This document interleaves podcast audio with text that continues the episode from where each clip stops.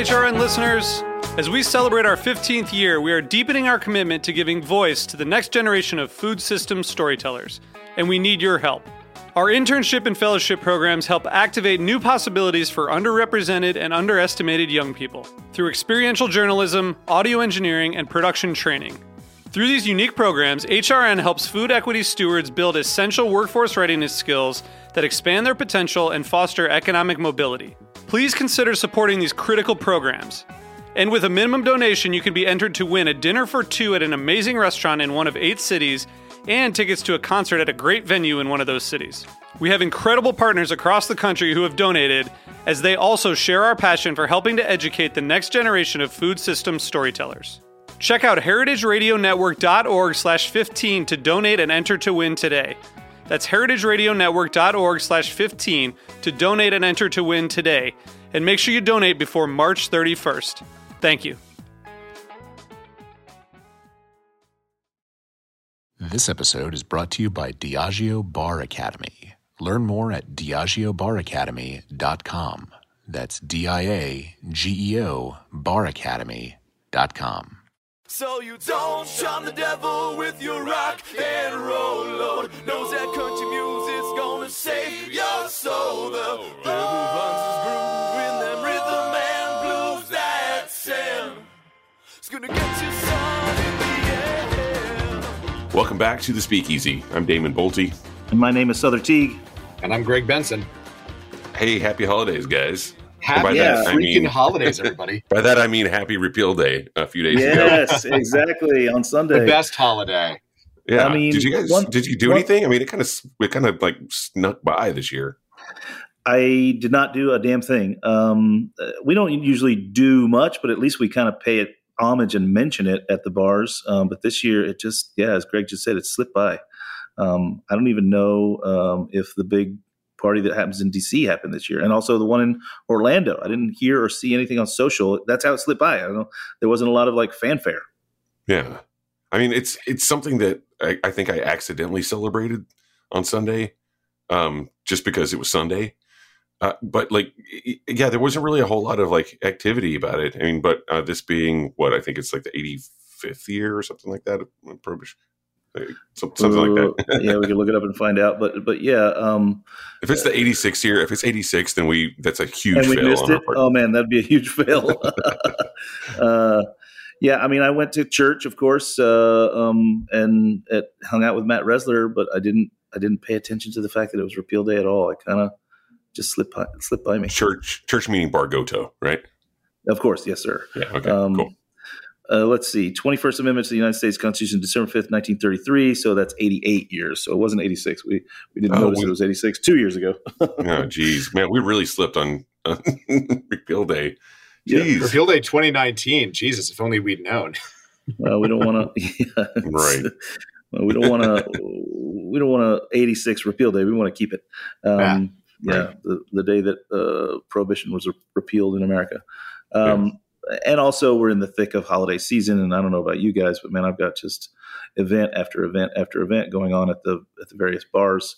Um, plus, we're launching finally Loggia by Amor y Amargo. Um, we did a little soft opening of it on the, the weekend. Maybe that's why I missed Repeal Day. I was too busy with that, uh, and saw that we had some kinks that needed to be worked out, so we paused it, and we're going to relaunch it again starting tomorrow. Um, but uh, also uh, in the holiday spirit, I am up in Rhinebeck, New York right now, uh, doing the show. Even more remote than normal. Um, I'm up here at a place called Bia, owned by a guy named Kyle Kelly, and we're doing an industry night that's going to feature me and some some folks making some drinks um, for industry. They're not even open on Wednesdays. They're they're just doing an industry holiday party up here for this community, which is I think pretty pretty dope. So I came all the way up here to do it. Yeah. Yeah. There's nothing more like holiday season to me than like upstate New York. It just kind of always feels like the holiday season up there. it's kind of quaint and charm. You know, I think, yeah, to get out of the city and be on, you know, winding roads that are covered with fall leaves, and you know, you can see little ice patches on top of ponds as you, you know, whiz by them, and yeah, and then even coming into this space, it's quite cozy, and there's some, you know, understated but beautiful Christmas arrangements and holiday arrangements around it. it looks looks nice. It's it's very, um, you know, a little bit hallmarky. Um, Yeah, so sure. I'm up here with Eamon Rockey from Rockey's uh, uh, Milk Punch Liqueur. I'm hanging out with Matt from Barking Irons. Uh, Brittany's coming up. Brittany Luttrell's coming up from uh, Plantation. Uh, Adam Kostelski is going to be up here from uh, Casa Dragones. I'm making drinks using Casa Dragones. It's going to be a fun time. Um, and I wish you Nice. guys could join. But also, I would point out, uh, with the exception of the trip that we took, uh, Damon, back in uh, February of 2020, or was it January when we went to Mexico? Yes. Yes. Either way, yeah, either way, it's 20, th- 22 or 23 months that I've been uh, no more than, you know, three to five miles from my apartment. So even though it was just an hour and a half or so drive up here, it's the furthest I've been away from home since the pro, since I was about to say the prohibition, since, uh, the pand- since the pandemic began. So honestly, for me, it just feels good to be out of the city for a minute. And even though I have to rush right back to open up Loggia tomorrow, I'm just happy to be up here. Nice. Yeah, man. Well, I remember we we opened the show last week, and I was sort of giving you a little, you know, my my travel tips, uh, my post apocalyptic travel tips, and I was like, you know what, just kind of like take your time, enjoy it, enjoy the scenery as it's going by in the car, and then like you know, about forty five minutes ago, I got a text on uh, the the Speakeasy thread that we have that was just like, "Ah, I might not make it there in time, I'm stuck in traffic, and I was like, that's a that's the Southern road trip experience right there. But I'm glad I'm glad that you had a good time, bud, and you actually made it to where you're going. It sounds uh, it sounds fun and like you're getting uh, a nice little vacation inside of a cute little snow globe. So I'm uh, I'm happy for you, man. And I appreciate it. And it's going to be again, it's going to be a really good time. And Kyle Kelly is um, very accommodating host. He rushed me right in, hooked me up with the internet, and here we go. So glad to be glad to be settled in and rocking out the speakeasy. I do want to ask you, Damon. You weren't on the show with us last week um, because you were still amid uh, your bout with COVID. Uh, how, how you feeling, buddy? Sense of taste and smell come back? Yeah, it's it's pretty much back. But I mean, honestly, it- you know, I, I think everyone should get vaccinated. I, I'm, I'm like slightly overdue for my booster, uh, and I I should have gotten it, but uh, instead of, you know, I got COVID.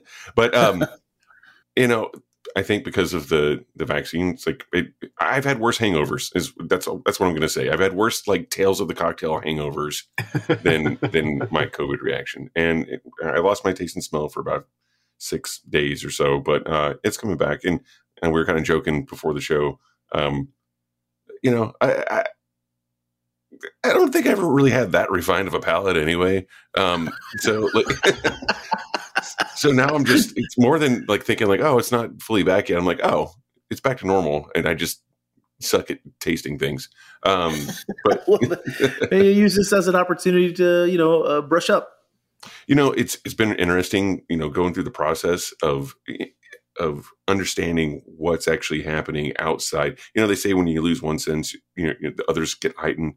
And one of my bartenders at grand army like, Are you clairvoyant now? yeah exactly. I mean i knew you were going to say that. Um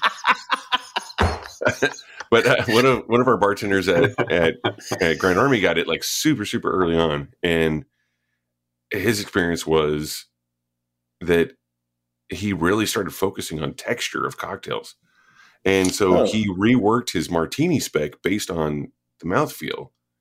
And it's kind of a bizarre spec. It's like it's like two and a half ounces of gin, like three quarter dry, half uh, half blanc, or so, something like that. You know, it's it's not like a standard like split base kind of situation. And I tried it out, and I was like, man, this is this is really pleasant. So I, I kind of started doing that with other things, and just kind of like focusing on texture and like kind of like how things actually, you know. I think you being, you know, a- chef before, and still in my mind, you still are. Um, you know, there's certain textural things that happen, like with dishes that that are really important. They might not impart like too much flavor. I think there's certain like like nuts, for instance, in, in certain dishes. You know, like that. If, if you're if it's like a really saucy dish, you know, that's got a lot of spice and stuff going on, you're probably not gonna get much of the nuance of the nuts in the flavor, but like a texture from a texture component, like it it really like kind of sells the that that side of the dish. You agree? Yeah, absolutely, one hundred percent. You have to think about texture when you're when you're putting dishes together, and I can completely understand that. When you know, I was an early adopter to COVID as well, and I, I went for nine days with no sense of taste and smell, and I, I do remember things like I, I just wanted things to be crunchy. I just wanted like Yeah. food wise, I was just putting. I just want to feel something, anything. yeah, you know, I was just putting like crushed potato chips on top of my, uh, you know, pasta or whatever. I just wanted that crunch. I wasn't getting any of the flavor out of it, but I wanted everything's kind of mushy, right? Yeah. Uh, you started realizing how mushy, like I got it right, like I, the week of Thanksgiving, and when you think about Thanksgiving Mm. foods, it's all like mashed things and, and and sauces, and it's like I was just like, man, I, I can't taste any of this stuff, and it just I feel like I'm eating baby food or something, you know. And so like, it, I I totally understand where you're coming from with that, like. You, like the texture is really important. So it was it was really fun, kind of like reworking some classic cocktail specs based on solely on uh on on the texture. So Yeah. pretty cool. All right. Well, here, here's hoping we don't have to go through another holiday without a sense of taste and smell. Yeah. Um, but while we're talking about holidays, let's talk about holiday cocktails and let's bring into the studio our guest for the week. Who do you got for us, uh, Greg? So in the studio today, uh, the virtual studio, we have Andrew Meltzer, who uh, his email signature says bartender, educator, nice guy from San Francisco and London. Uh, and we're going to talk about some uh, holiday cocktails specs. Welcome, Andrew. Thanks so much for joining us. Howdy, guys. Thanks so much for having me back. It's a pleasure to hear all your voices. Yeah, man, great to have you back on the show. And this time you're coming to us uh, remotely, but you're in Poland. I am in Poland. Yeah, I'm my uh, home is London right now, but I'm traveling around Poland with my girlfriend. So right now I'm in a snowy little village outside of Torun, uh, hanging out with mom and dad and getting a taste of all the cold vodka and varieties of cabbage. Nice. Talk about crunch, right? Yeah. yeah, you know the the sad thing is I'm the only one that celebrated Repeal Day because I had a little annual reminder come up on my phone, and with the help of Google Translate, explained it to uh, the father-in-law, and he was he was rep- repealed to hear about this. Found it appalling, and uh, we celebrated with a bottle of vodka, as Polish folks do. Yeah, I'm I'm with Damon. I accidentally celebrated Repeal Day, but then again, I feel like I accidentally celebrate Repeal Day on a lot of days that aren't December 5th. So, you know. Yeah, there's that. but I imagine it was pretty um, off-putting for for him to hear about the fact that we did this, you know, quote unquote noble experiment in the first place, where we somehow convinced the entire country to agree to not drink for 13 years. Oh, I Uh, had to explain it a couple different ways to get the message across. I'm sure you would. I mean, it's uh, you know we live it, so it doesn't sound so you know foreign to us. But obviously, in other places, they've got to be like, "What? Wait, what? You did what? For how long?" Uh, and ev- wait, no, everybody agreed. Yeah, okay, um, yeah. Uh, uh, and so you that- sell, that's, sell- that's why they don't have speakeasy cocktail bars here. right because they no never had a they never had a need for one. Yeah, no, I've always thought it was uh, unusual and funny when you see all these bars across the world who who put speakeasy in their name, and you're like, you don't, you didn't, I don't. It doesn't make sense. They're just Yeah. fans of the show. Yeah. yes, where we speak easy about booze. Mhm. Um, well, great to have you back on. Last time you were on, uh, it wasn't long after you had done world class, right? Mhm. Um, and you went pretty far in that. Talk a little bit about that to remind the guests of, of who you are. Yeah, it's been great. So in 2016, I was the world class US national champion. So it's bartending competition that takes place in 60 countries around the world. And it was an amazingly challenging time where you're coming up with not just one, but a dozen or more cocktails and lots of storytelling, food pairing, farmers market challenges. And um, since then, I've been happily a part of the program either judging the competitors in our regional and national finals. I've been assisting a couple of our national winners at the global challenges, which is an awe striking event. And I also help with the World Class Studios programming, which is an educational platform where we teach bartenders about current trends, uh, culinary techniques, and just some of the basics of tasting. So um, I myself am always developing my sense of smell and taste, like you guys. and texture. Yeah, and texture. Yeah, don't forget texture. Oh, that yeah. was- that's a key well, it's, component. it- it's funny you said that because one of the things I wanted to talk about is just you know we're in citrus season now, but when we're out of citrus season, there's so many other forms of acid that we can add to cocktails like verjus and vinegars and things like that. And um, it's interesting when you play around with cocktails and have a limited sense of smell or even just pinch your nose shut so that you can gauge the texture of the cocktail and see how different ingredients affect the way it uh, plays around on your palate. Yeah, I've always been a, a, a, for a long time. I think some people know this, but huge fan of acid, uh, uh, alternative acids, specifically vinegars in cocktail. yeah, come on, guys. Actually, uh, Michael Harlan Turkell's book Acid Trip, um, he features my uh, balsamic Negroni, not yep. to be confused with uh, what's that guy's name? Uh, whatever that actor is that started claiming that Tucci. he uh, Tucci. Yeah. yeah. oh God. Terrible. I've I've been doing it for like 12 years now. So but uh, it's really fun, especially like with uh, with stirred cocktails like that, you know, whenever you get to use vinegars, I mean it kind of opens up this whole other world, right? It, it really unlocks something. Yeah, you know, for me, I really love talking about food and cocktail pairing. I mm. like I enjoy working in restaurants as much or more as in a speakeasy style craft cocktail bar because I I like eating. I like talking to people about food, and I feel like a lot of uh, folks are still stuck in the last two thousand years where only wine could be consumed with food. And when you have a really high quality vinegar, adding a bit of um, brightness to a stirred cocktail, for example, it makes it much more food friendly and it opens the gates for bringing cocktails into the dinner table. Absolutely. You know, the, the, I, I, I used to use vinegar in cocktails back way back in the day at Prime Meats. Like we opened in like 2008 and it was, it was cool to me to see how people would drink cocktails all the way through their meal there. And I'd never seen that anywhere else. And that was kind of like a turning point for me. But then also like using it was it made it even more like kind of poignant that when we were using these uh, vinegars and cocktails, it was it seemed to be like across the board, like everyone was drinking cocktails. Also, I got like I got like a there was like a piece in the New York Times, I think, uh, about uh, these cocktails. Those, all these vinegar importers started sending me free bottles of vinegar. So like I, all of a sudden at one point I had like 400 bottles of vinegar in the, wow. the like spirits and wine room. And so like, and they were like really high in like hundred year old balsamic vinegars. And, you know, so like for years, that's what everyone got for like holiday gifts. just like really nice bottles of vinegar.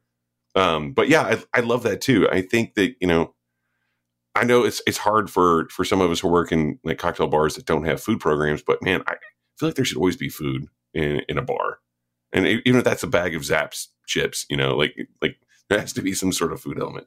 Yeah, something. Uh, you know, I love when you're in some of the control states that require a bar to serve a certain uh, variety or um, certain size menu of food items if they want to serve hard liquor, and you'll see mm-hmm. like an amazing cocktail bar with a all of the ice all of the tools, a huge back bar, and then no kitchen, of course, but somewhere in the corner by the ice machine is a deep fryer, and they're just serving tater tots and French fries and chicken nuggets, you know.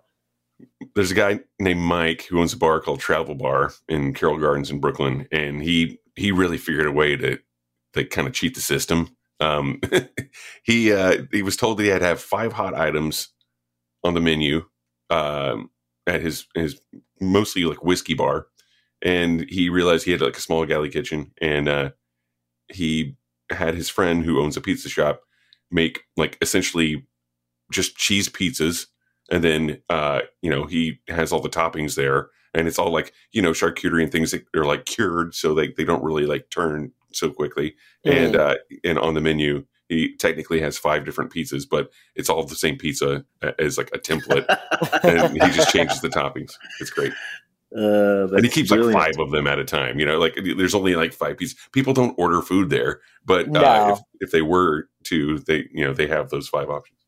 Or you see a place that has a few microwave dinners, you know, but they're yeah. like they're like thirty five dollars for a frozen steak and right. eggs. Yeah, and, and, they just don't move because they're thirty five dollars. Yeah. Oh yeah. Uh, but uh, like on I mean, flip inter, inter, international bar in the East Village uh, keeps uh, MREs, right? The meal ready to eat. Yeah, totally. oh, wow. but, but they're they, they, they, only have like three of them uh, at any given time, and, and I think they're I think they're eighty bucks now. They used to be fifty, but I think it went up to eighty because they don't intend. Inflation, man. They, they, were they don't They- intend to sell those things. They just uh, have to have them, and there it is. And if you want to buy it, you'll you'll spend the money. Yeah. But on the flip side, it's like it makes the drinks more interesting when you do have a kitchen to play with. You know, like eh, eh, True. like we I know that like we've definitely spent a lot of time you know in the back of the house or in the walk-in or in the pantry like looking around for stuff that could make an interesting cocktail, right? Of And- course, and and the other the other it goes the other way too. You know, when I was doing reserve at Amor y Amargo, none of the drinks use any acid at all, right? Because everything I'm well, not not not at all, right? Some vermouth, et cetera, has some acidic qualities, but no citrus, no no things that we were just talking about, no vinegars, no lacto ferments and shrubs and stuff like that. Um, so, and I think it's it's the acidic quality, excuse me, the acidic quality of cocktails that is the bridge into the world of savory, so the world of food. So I was sneaking acidic components into all of the food items to Hmm. make that bridge go the other direction. Uh, it's Um, funny, you, yeah, especially when you look at the science of taste and how salt, bitter, umami, sweet and sour can all suppress or enhance one another. And it's funny because I was in um, a really nice fine dining pre-fee restaurant in Copenhagen, and instead of the chef writing a menu and the sommelier pairing wines with it, it went the other way around. The Mhm. som selected their eight favorite wines, and then the chef paired food to go with them. So you had a lot of reverse flavor pairing, like you just mentioned. and that's exactly how I had to do it at, at reserve. We would come up with the drinks, and then I would go into the kitchen and and conspire, you know, with with my my team back there to make the food to go with the drinks. Hmm. That's a it's a really interesting way of looking at at, at the puzzle. Yeah. And again, we would just sneak acidic components into the foods to make them pair into the drinks. Oh, that's so wise. And I like that you mentioned things like vermouth having acidity, which many bartenders are using vermouth all day, every day, and don't even think about the acidity. Um, but of course, that's the prime component in the wines in a wine's freshness, and you need to think about that when you're putting cocktails on the table with food.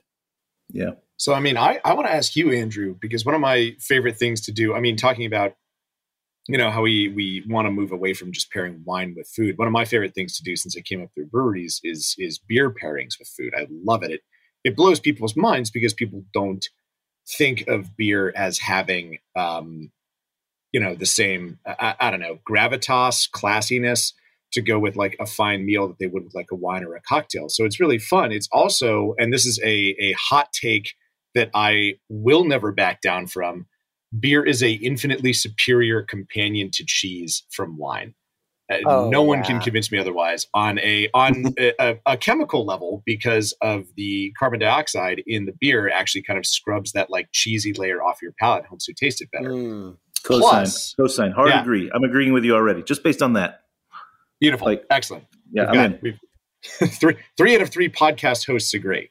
But um, you know, it- one one of the other fun things I love doing is blowing people's minds because if you take like a, a really hoppy IPA and you pair it with a really sharp cheddar, something about that combination brings out this insane like citrus tropical fruit thing in the cheddar, and it's it's it's nuts. It makes people's eyes pop out of their skull every time, and I love it. So I was wondering, Andrew, if you had any of those, anything where you're like, believe it or not, you know, Midori goes amazingly with like tuna sashimi or something. Like, I don't know, something like that that we wouldn't see coming. I think that that's a contextual thing. I think you have to be on a coastal town in Japan for that one to work. but yeah, I mean, some of my favorite flavor pairings are, especially with beer, are porters and stouts paired with a salty oyster, which is one of those harmonious pairings you wouldn't expect or you might be baffled by when you have it see it on paper. But when you drink them together, especially an oyster stout, which is named for such a pairing, it has a oh wow moment. And for me, it's um for example, I like making a lot of dessert cocktail pairings. So the pastry chef that I was working with, she would make a sour cherry ice cream sandwich with chocolate uh, chili flavored cookies on it. And I used a lot of her same ingredients to make a rich, slightly chili and chocolatey Manhattan style cocktail with Bulleit rye and a Turkish sour cherry liqueur. And, um, you know, most people wouldn't necessarily think of having them together, but we would often have the cocktail batched and just serve a little taster to go with the ice cream sandwich so that people can have the um, synergy of that experience together. Nice. That's pretty. I think that's pretty incredible. I think the hardest pairing out there is alcohol and, and sweets, alcohol and desserts. Uh, uh, although many drinks have sweet stuff in them, I think alcohol itself really rubs hard up against sweet foods. Uh, in, a, in, a, difficult way to overcome. Yeah, so it sounds like, it sounds it, like you really you really dove into it to make it happen. It does, and you know, it's it's because I think that when we have a cocktail, we're putting three quarters of an ounce or an ounce of lime juice into a gimlet or a daiquiri, and it's like, okay, that's so much sourness. It's never going to go with a dessert. Um, or we want it to be a boozy, rich cognac or you know extra aged rum, like a Zacapa XO neat with a dessert and there's not enough sugar in there. And this reminds me of the classic failure of food pairing that happens at nine out of 10 weddings. You're serving wedding cake and you serve a dry champagne or Prosecco with it. And when you have a dry wine or dry cocktail with a sweet dessert, the cocktail tastes bland and the dessert tastes cloyingly sweet. So you actually need to have um, more sweetness in the drink than in the dessert itself. So, um, in the case of the wedding cake, you really want to be serving like a ultra premium Moscato d'Asti, or maybe you make a nice boozy uh, champagne cocktail with a good amount of sugar in it. And in that case, you can also talk to your pastry chef and say, "Hey, maybe we make semi savory desserts that have less intense mm-hmm. sweetness.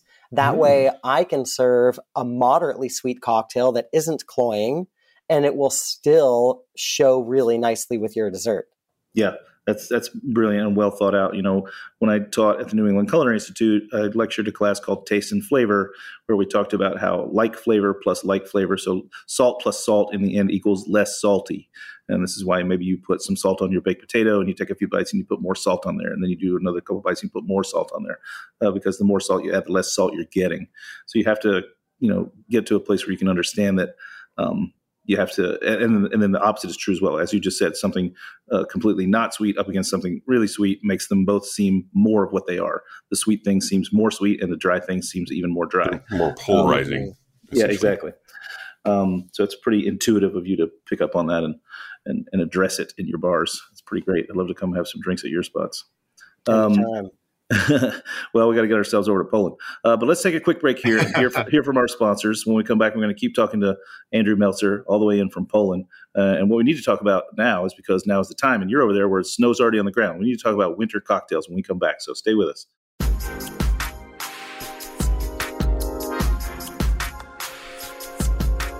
Gentlemen, it is holiday season as literally everything around us keeps reminding us it is that time of year again. Time for hot drinks, time for spices, time for miracle, time to uh, figure out what the hell to do with your outdoor patio. What are you guys looking forward to drinking this year? I mean, as we've mentioned several times on the show, I'm converting Amor y Amargo into Lodge or Loggia, Loggia, the Italian word for lodge, Loggia by Amor y Amargo, where we're doing all hot drinks out there. I'm super stoked to be doing that. What do you got going, Damon? Lots and lots of booze. Just lots and lots of booze. I mean, I, I love this time of year for cocktails. I'm not like I'm not so much into the holidays as much as I am into the cocktails that come along with it. I love kind of boozier, spicy, spiced, uh, warm drinks. I love all of it. And so, like big punch bowls, Tom and Jerry's, eggnogs. Yeah, totally. Like, totally. yeah, let's get it on, right? Yeah, uh, absolutely. Got any resources for finding out how to get this stuff done? I sure do. Have you ever heard of DiageoBarAcademy.com? Tell me more about it, buddy. Well, you can go to DiageoBarAcademy.com and there's tons of masterclasses on exactly what we're talking about outdoor seating and how to kind of change up and kind of fortify your, your outdoor uh, parklets and, and, and patios for the, the kind of warmer cocktails, colder weather. Um, there's lots of information on there as well about not only that, but like ultimately just the the seasonal menu in general and some fun stuff too. You know, we were talking about on the show today about low and no ABV cocktails, um, which is something very popular. And I actually like those in the wintertime because I can actually hang out and drink more of them. Yeah, exactly. You get to have more of those fun, exciting, wintry flavors uh, if you can, you know, stretch out your evening by going low and no ABV. I totally get that. Yeah, the great thing about the Diageo Bar Academy for me, I bring it up over and over again, is that it's a resource that's out there for free for anyone who wants it. You're a new bartender, you're old hat at this, you own a place, you're a manager, you're you, you're just interested in looking into it. Uh, it's all for free. Uh, I think the best thing to do is to sign up for their newsletter. Uh, you get uh, information about all the new things that they're posting. But also, don't forget that the website has such a huge category, uh, or rather, cachet of archive stuff. And man, they really leaned into it and put their put their uh, uh, skills to work in making this thing work for everyone who, who signs on. And you got a lot Absolutely. of the former the former winners of of world class who are teaching these classes. You know, so you got the best of the best teaching. Yeah, even our even our uh, our friend Andrew might have uh, a class coming up on December 14th, but we can we can let him talk about that himself later on. But for now, you should go to diageobaracademy.com. That's D I A G E O baracademy.com. Check out all of these can't miss masterclasses. They really are the gift that keeps on giving. In the meantime, happy holidays, stay warm, stay safe, and cheers. Cheers. Cheers, everybody. And we are back. You're listening to the Speakeasy here on Heritage Radio Network. Today we're talking with Andrew Meltzer. And before the break, we were talking uh, a little bit about holiday cocktails. And, uh, you know, we were talking about some of our favorite, you know, sneaky ways to get, you know, some some unexpected food pairings, maybe some fun ways to like kind of drop the pH of cocktails down besides just using citrus. So I really want to talk, you know, tis the season and all that. I really wanted to talk about your holiday specs and if you had anything you know any any special tricks up your sleeve in designing a, uh, a holiday menu or just kind of like a you know themed winter cocktail menu. Yeah of course. I love chatting about holiday cocktails and you know when the holidays are coming around especially now that a lot of bars are short staffed or we've got a lot of trainees behind the bar it might not be the right time to come out with an entirely new 25 cocktail menu, but there are some little things that you can do to revamp your existing cocktails and turn them into something that's a little bit more winterized, utilizing seasonal produce and warming spices and things like that. Um, you know, one of my favorites was a draft cocktail. It was a Ketel One Mule where we would use a um, ginger syrup that was fortified with a little bit of organic apple cider vinegar and some green cardamom. And Ooh. then when we would garnish it, we'd have some dehydrated apple slices and a couple sprigs of fresh thyme so that you got that kind of like hard winter herbs and, of course, the sweet and warming spices of cardamom. But at the same time, it's still a crowd pleasing Moscow Mule variation. And of course, doing something on draft was even better for a high volume place. Um, and like I said, right now, as we're all surviving after COVID and just trying to focus on hospitality and um, spend more time taking care of the guests and less time making eight ingredient cocktails, things like draft, bottled, and draft cocktails are really winning for a lot of bars. Um, you know, I also, I'm sure you guys are with me, um, love a tiki cocktail in the wintertime. Oh, yes. And so I love winter tiki.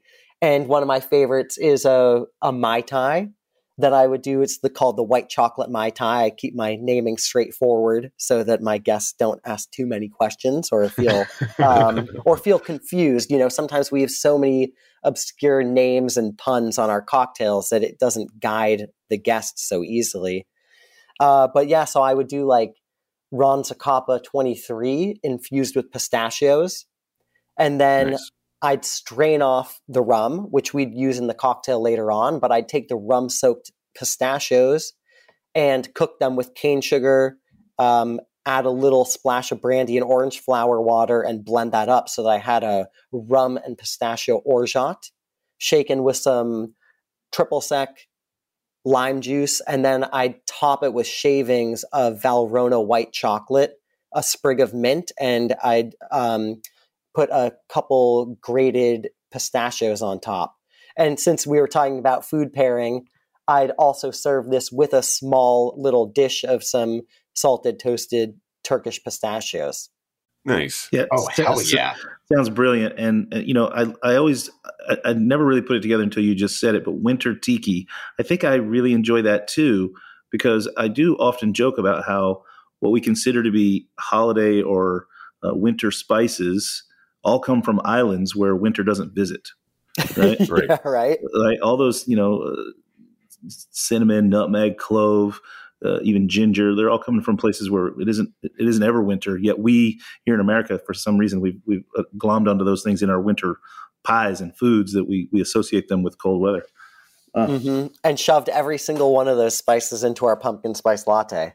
Of course, Yeah. our yeah, our pumpkin spice everything.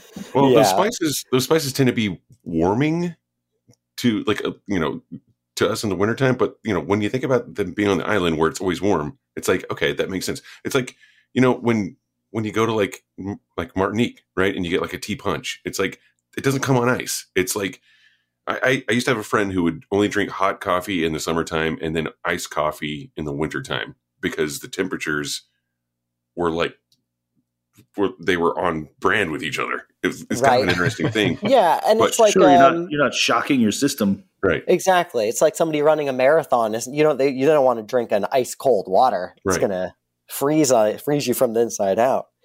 But that said, Um, I, I, I like I like the idea of having the little like side of pistachios because like, there's a classic cocktail called the Ideal cocktail, and traditionally it was served with a side of uh, toasted almonds, and Hmm. and I always thought that was cool that it came with its own specific snack, and Yeah, I like a cocktail that does that. But Like, like, Gibson. yeah, I mean, like well, the yeah, Gibson, technically, yeah. exactly. or or imagine you're in a tapas bar and you order Right, a, exactly. a vermouth cocktail, which would mostly just be a glass of vermouth and a bit of soda with some orange and a couple of olives. And obviously, olives are a garnish, but to them, really, that's just a snack. It's a combination Sure. deal. Soup and salad. Yeah, you know, I I, really got the idea, or or was um, turned on by it by Justin Park, who's an insanely good bartender in Honolulu, Hawaii, and at Bar Leather Apron, which is his Japanese inspired speakeasy highbrow cocktail bar.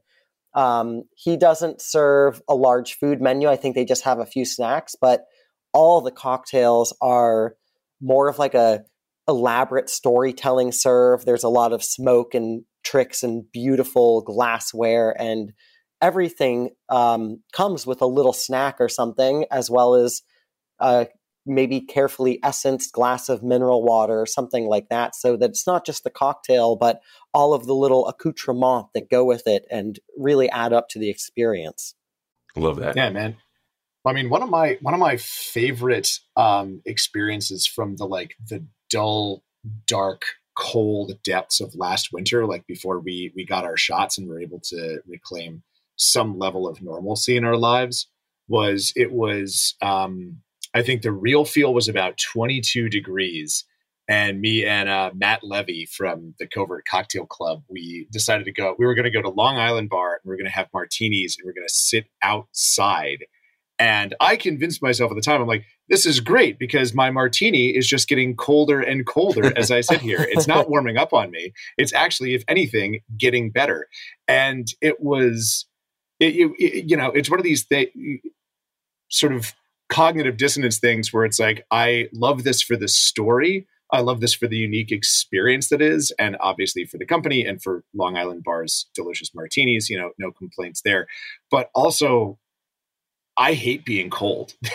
I'm not going to sugarcoat it. Like being cold sucks. I call winter whining season. So I, I was wondering, Andrew, if you had any tips about how to, you know, maybe make an app, maybe bridge that gap, make a fun, memorable outdoor dining experience, but also one where I'm not freezing my ass off the entire time. Uh, yeah, right.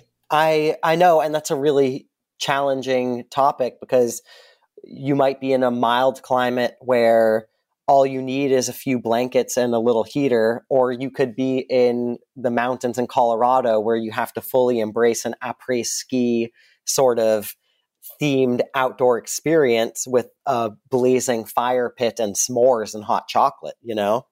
Um, so I'm actually doing some work with the Diageo Bar Academy, and we've got a whole series of master classes. There's one that I'll be presenting on Tuesday the 14th, and it's actually called just that. It's transforming your outdoor spaces for the cold winter months. And I've done a lot of research from all around the world and what people have been doing to maybe show a little bit of a winter themed pop up. And um, one of my favorites was actually it was an outdoor winter tiki bar that they were serving mulled hot ciders with rum, and they also had a non alcoholic version.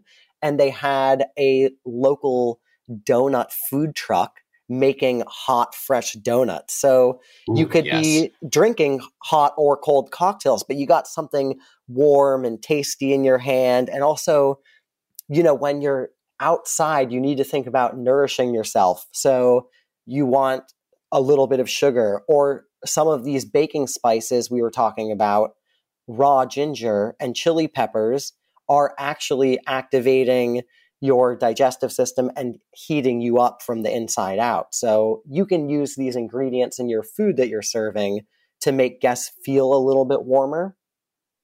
And um, yeah, you know, also just having a really interesting menu of artisanal teas and tea and coffee cocktails, as well as a variety of hot toddies.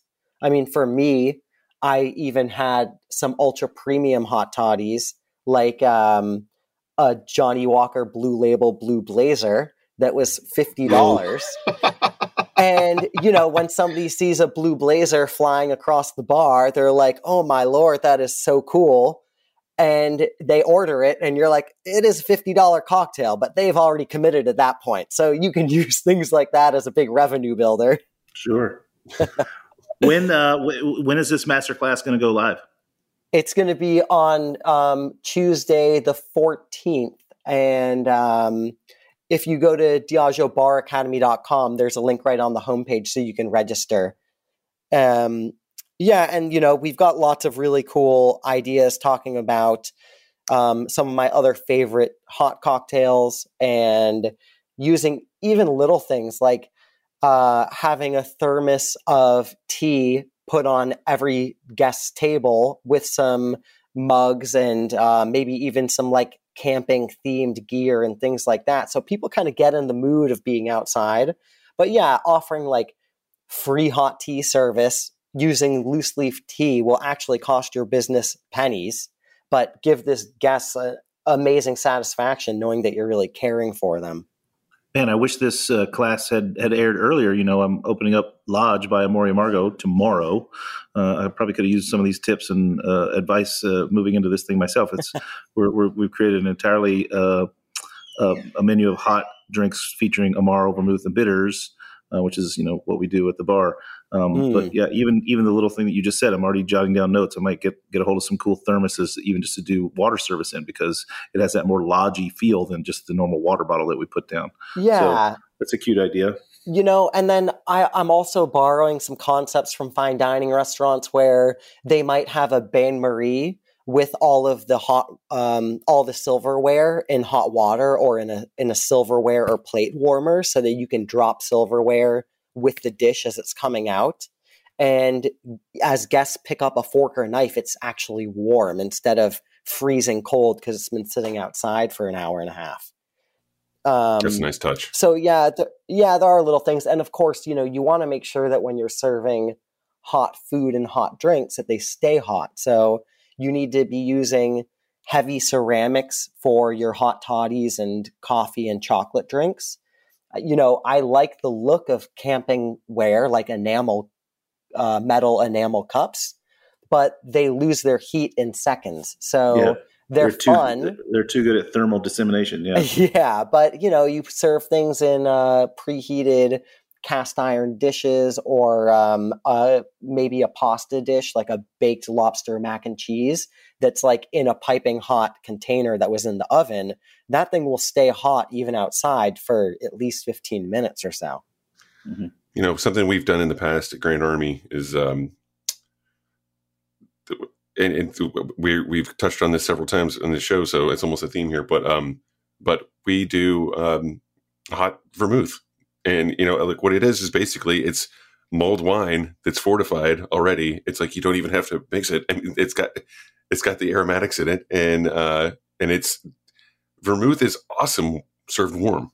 Mm, You know, we'll, yeah. we'll garnish it with you know like cinnamon stick and, and orange and things like that and clove, but um, and you know we will we will eh, do a little extra fortification to it as well. I mean, don't get me wrong, Of- but, Of course. I mean, it's it's great. You know, Well, we're one of the things we're doing for the hot drinks at at uh, Lodge um, is we're we got you know those electric kettles which are amazing. They they boil water magically fast. Mhm. I don't understand them frankly, um, but we mull the water. That way we can use the same water for all the different drinks. So the water has cinnamon, clove, nutmeg, allspice, and ginger in the water.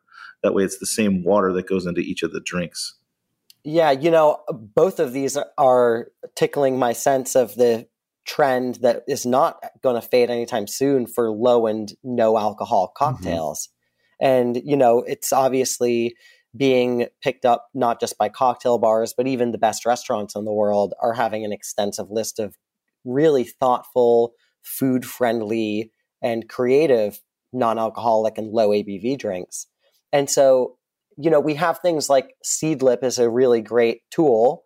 Uh, it's a great non-alcoholic spirit, but it can be expensive to use a full two ounce measure of that. You know, so I like to stretch things out with uh, cold brewed teas. And if you're using really interesting herbal teas, you can add some texture because you're getting a little bit of tannin and astringency, and um, you're still finding something that fills the volume requirements without adding tons of lime juice and sugar or expensive non-alcoholic spirits and things like that. Uh, so I recommend doing like what you said, using um, flavored waters to enhance your cock your hot cocktails or to enhance your low and no ABV cocktails. Yeah, absolutely. It's a great technique to um, uh, to add add flavor without you know dilute with without over diluting, which I think is often a problem in low and, and no ABV cocktails. It's you, you, you get stuck and you don't know what else to add, um, so you end up adding water, and that just sort of uh, you know water water does nothing but take away. It doesn't add. Yeah, one of my favorite, um, again, food friendly, non alcoholic cocktails. We actually designed it for a tasting menu at Noosh, the Mediterranean restaurant I was working at in San Francisco. It's called a cherry leaf sour. So we use these wild foraged Armenian teas. Uh, this one had cherry leaves and hibiscus, and we'd make a concentrated cold brew out of that. And that would be our base. Plus, we'd add a bit of pomegranate reduction, a little bit of lemon juice, a drop of cane sugar, and shake it up, serve it in a coupe glass, and then we'd spray an aroma of bergamots on top. So you Nice. had lots of Mediterranean flavors, you had a bit of tartness, and it wasn't just the acid that was coming from lemon juice. So you weren't just stuck in this citric malic acid camp. We also had bits of tartaric acid coming from the tea and the pomegranate reduction. So you had a more interesting play of mouthfeels and bitterness. Um, and this is something that you could easily add half an ounce or three quarters of an ounce of Bulleit 10 year bourbon to give it a boozier feeling to it. Yeah, and I, I'm a huge fan of uh, aromatics um, on top of drinks. Uh, I keep a you know uh, on the different menus that I operate, we keep uh, an array of uh, atomizers full of just uh, uh, you know oils like basil or ginger or um, uh, or even like you just said bergamot uh, that we can just puff right across the top of a drink. You know, Hmm. people people either don't know or they forget that aroma is ninety percent of flavor. So you want to hit them with that Mm. burst of aroma right in their nose when the when the drink comes up to their lips, and that'll change the outlook of the drink from top to bottom. you know, we would use that tool um, for a lot of cocktails, and especially when I started developing draft cocktails at our restaurant. You know, uh, we've talked about it already, but people are short staffed, and it's hard to have really complex cocktail menus when we're training new staff and we're really just trying to build revenue in the restaurant and focus on service instead of having our head down making complex drinks in the well. But of course, a lot of experienced bartenders are reluctant to have draft cocktails because they feel like it's taking the showmanship and the craft and the storytelling out of it. But for example, we had a whiskey cola with a homemade cola style syrup and um, an American whiskey. And then we infused our water with some cocoa nibs and sour cherries. And so all it took to serve the drink was filling a highball glass with ice, pouring the draft cocktail, and garnishing it with a dehydrated orange. And then we would bring this glass to the table and spray the top of it with a cocoa nib and clove aromatic. So not only do the guests get this really wonderful smell, but now they've got a tableside serve that's super fast, but it looks crafty and gives you the opportunity to do a little bit of storytelling and show your mixology skills and culinary uh, attention to detail tableside. Very cool. Yeah, that's pretty brilliant. Um, and and I, I, do understand what you say, uh, although the chef in me is always wondering why the consumer is so anti prepared cocktails when, uh, as a chef, no one ever came to me and said, I can't believe you made this soup before I got here. um, you know, I prepared it knowing you were coming. Uh, you know, like this is this is prepared for you already. Uh, I'm, I'm being even more thoughtful. Um, anyway, man, it's been really great chatting with you about this stuff, uh, and uh, really great to have you on again, even all the way in from Poland. I appreciate you taking time out from your sounds like lovely vacation over there to chat with us. Um, where can people follow along with your antics and, and keep up with uh, with what you're doing with world class and, and all the education you're doing? Yeah, um, I'm on Instagram at Daiquiri Doctor, and nice always always traveling with a bottle of Zacapa rum. And um, you can subscribe to the Diageo Bar Academy newsletter at diageobaracademy.com. We actually just uh, released the new 2022 World Class Studio series this la- this week. So there's tons of great content, and you can subscribe to see what's happening. There's also loads of tools that people can use to train their bar staff, especially as we're really busy um, as bar managers.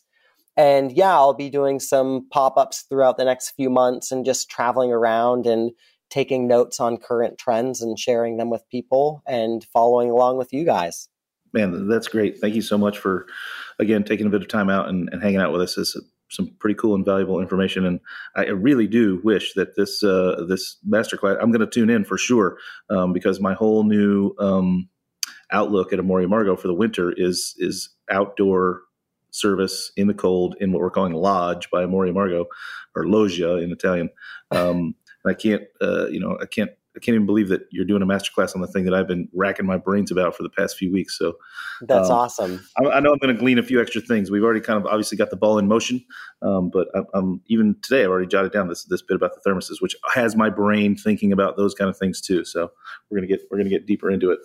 Nice. Well, I'm excited and good luck with the uh, relaunch. And Amor has always been one of my favorite bars in the world. So I'll make sure to swing by sometime for that seven Amaro Sazerac and all of your new eight, tasty hot eight, eight, eight, eight, eight. Oh my God, I need to count better.